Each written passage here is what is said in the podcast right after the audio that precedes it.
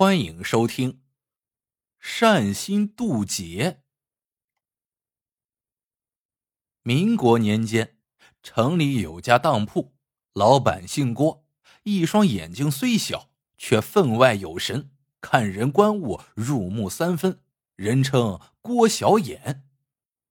这一天，当铺里来了个年轻人，身着长衫，面色苍白，一看就是个文弱书生。年轻人怀里抱着个蓝布包袱，怯怯的说：“要当东西。”郭小眼一见年轻人的穿着和神情，便心中有数。这年轻人呐，应该是出自大户人家，现在抱着东西来当，多半是家中出现变故，急需用钱。郭小眼慢慢夺过来说：“这位先生要当什么呀？”他伸出手，示意年轻人把包袱递过来。谁知年轻人一摇头，轻声说：“我要闷当。”所谓闷当，就是来典当东西的人不希望自己的宝贝露面。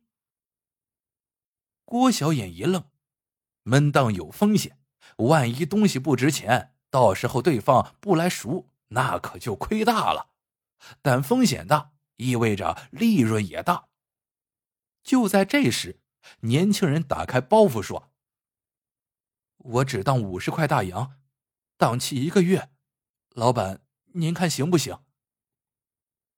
郭小眼一眼就看到包袱里是个紫中带黑的小叶紫檀盒，他不假思索道：“行，开当铺的哪有把生意往外推的道理呢？”原来。凭这个盒子就能值五十个大洋，这生意呀稳赚不赔。郭小眼当即付了大洋，又开了当票，约定一个月后赎银为七十个大洋，然后把包袱放入当铺专用的盒子里，贴上了封条。等年轻人一走，郭小眼就笑了起来。真是个厨！你用这么昂贵的小叶紫檀盒子装东西。那里面的东西能差吗？这不是此地无银三百两吗？至于封条什么的，还不是小菜一碟。郭小眼抱着盒子来到了密室，把一块湿布放在封条上，封条上事先抹了油，这样就不会被湿布泡坏。过了一会儿，封条松了，郭小眼轻轻的揭开封条。打开盒子一看，里面是一个光芒四射的青花玉壶春瓶。郭小眼小心翼翼的拿起瓶子看了会儿，确认是乾隆年间的真品无疑。目前市面价至少值一千个大洋。当晚，郭小眼失眠了。一个月的时间很快到了，年轻人始终没有来赎当。第二天一大早，当铺伙计刚卸下门板，就有人进来了。郭小眼一看，正是那个年轻人。年轻人面带喜色道：“老板，我来赎当了。”说着，他递过了当票。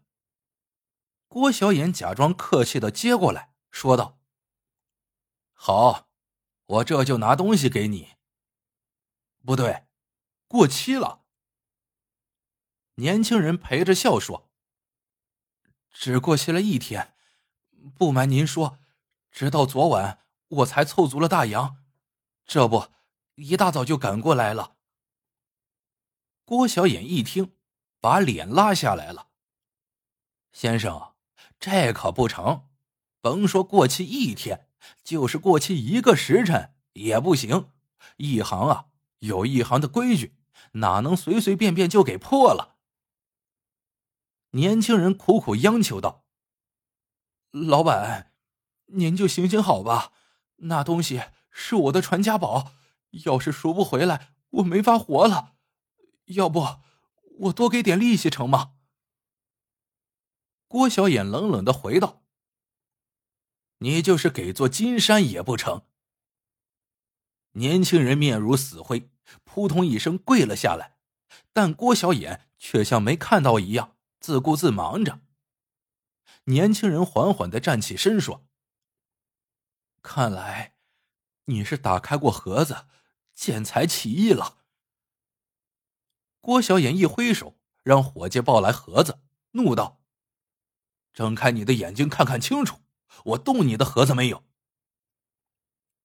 年轻人刚要凑上前细看，早被伙计拦住了。郭小眼喝道：“不许靠近！看，封条好好的，我怎么可能看到里面的东西？”说着，他就让伙计把盒子抱走了。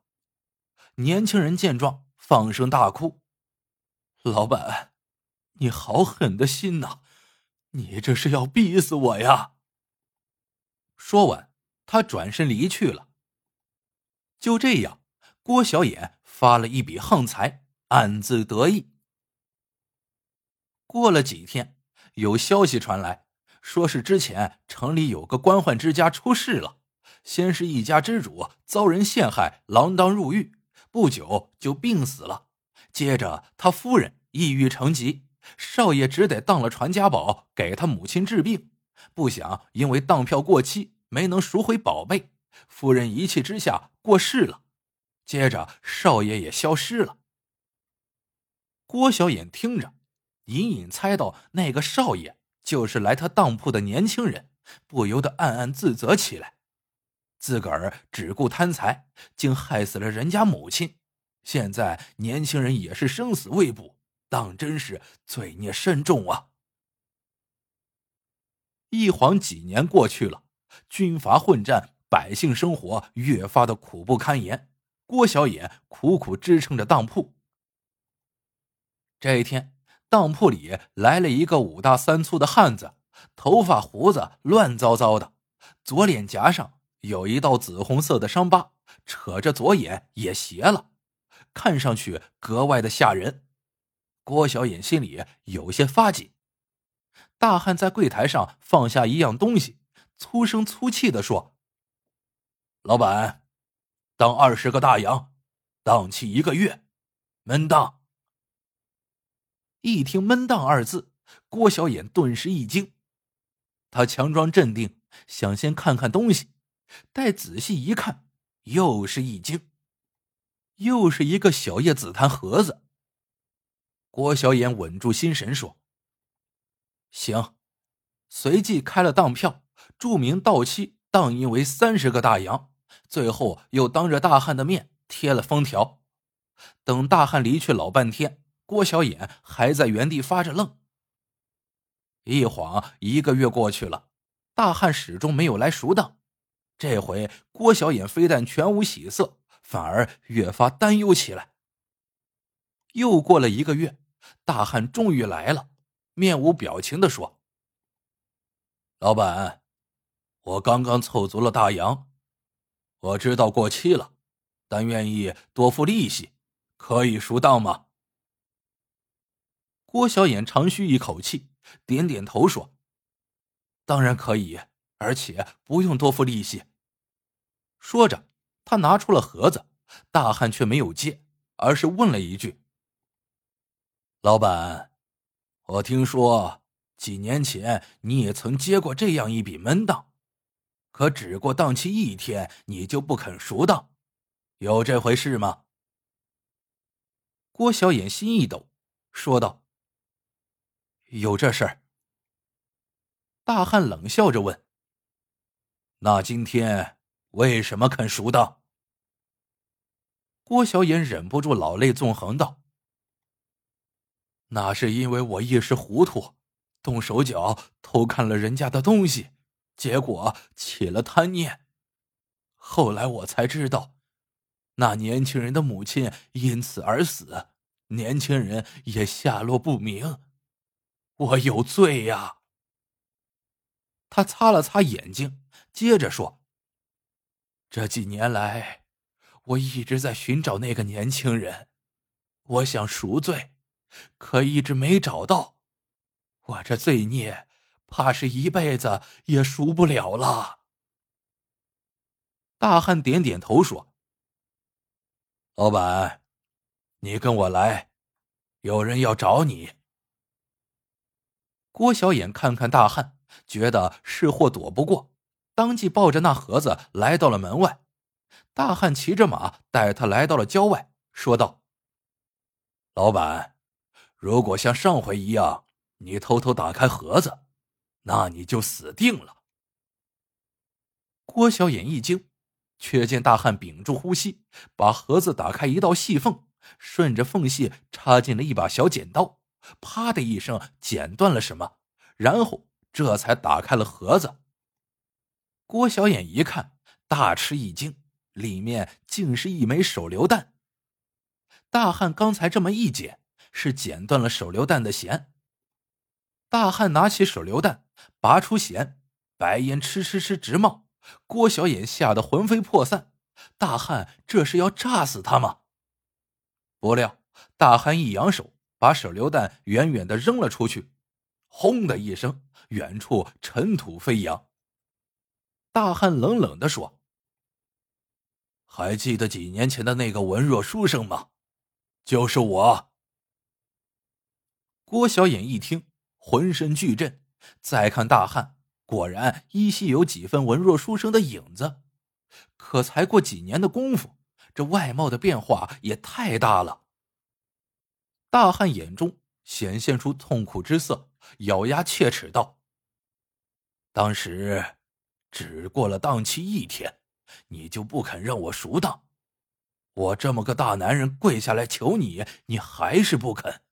你说我恨不恨？我恨你，恨诬陷我父亲的狗官，恨这世道。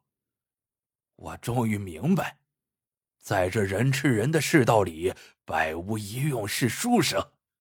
于是上山当了土匪，刀头舔血的日子使我容颜大变，心性更是大变，杀人越货成了家常便饭。大汉说着，翻身上马，撂下了一句：“可我决定放过你，因为你善心尚存。”望你好自为之。经此一劫，郭小眼大彻大悟，从此本分经营，一心向善。说来也怪，在那个风雨飘摇的年代，他竟然太太平平的度过了无数的难关。好了，这个故事到这里就结束了。喜欢的朋友们，记得点赞。评论、转发，感谢您的收听，我们下个故事见。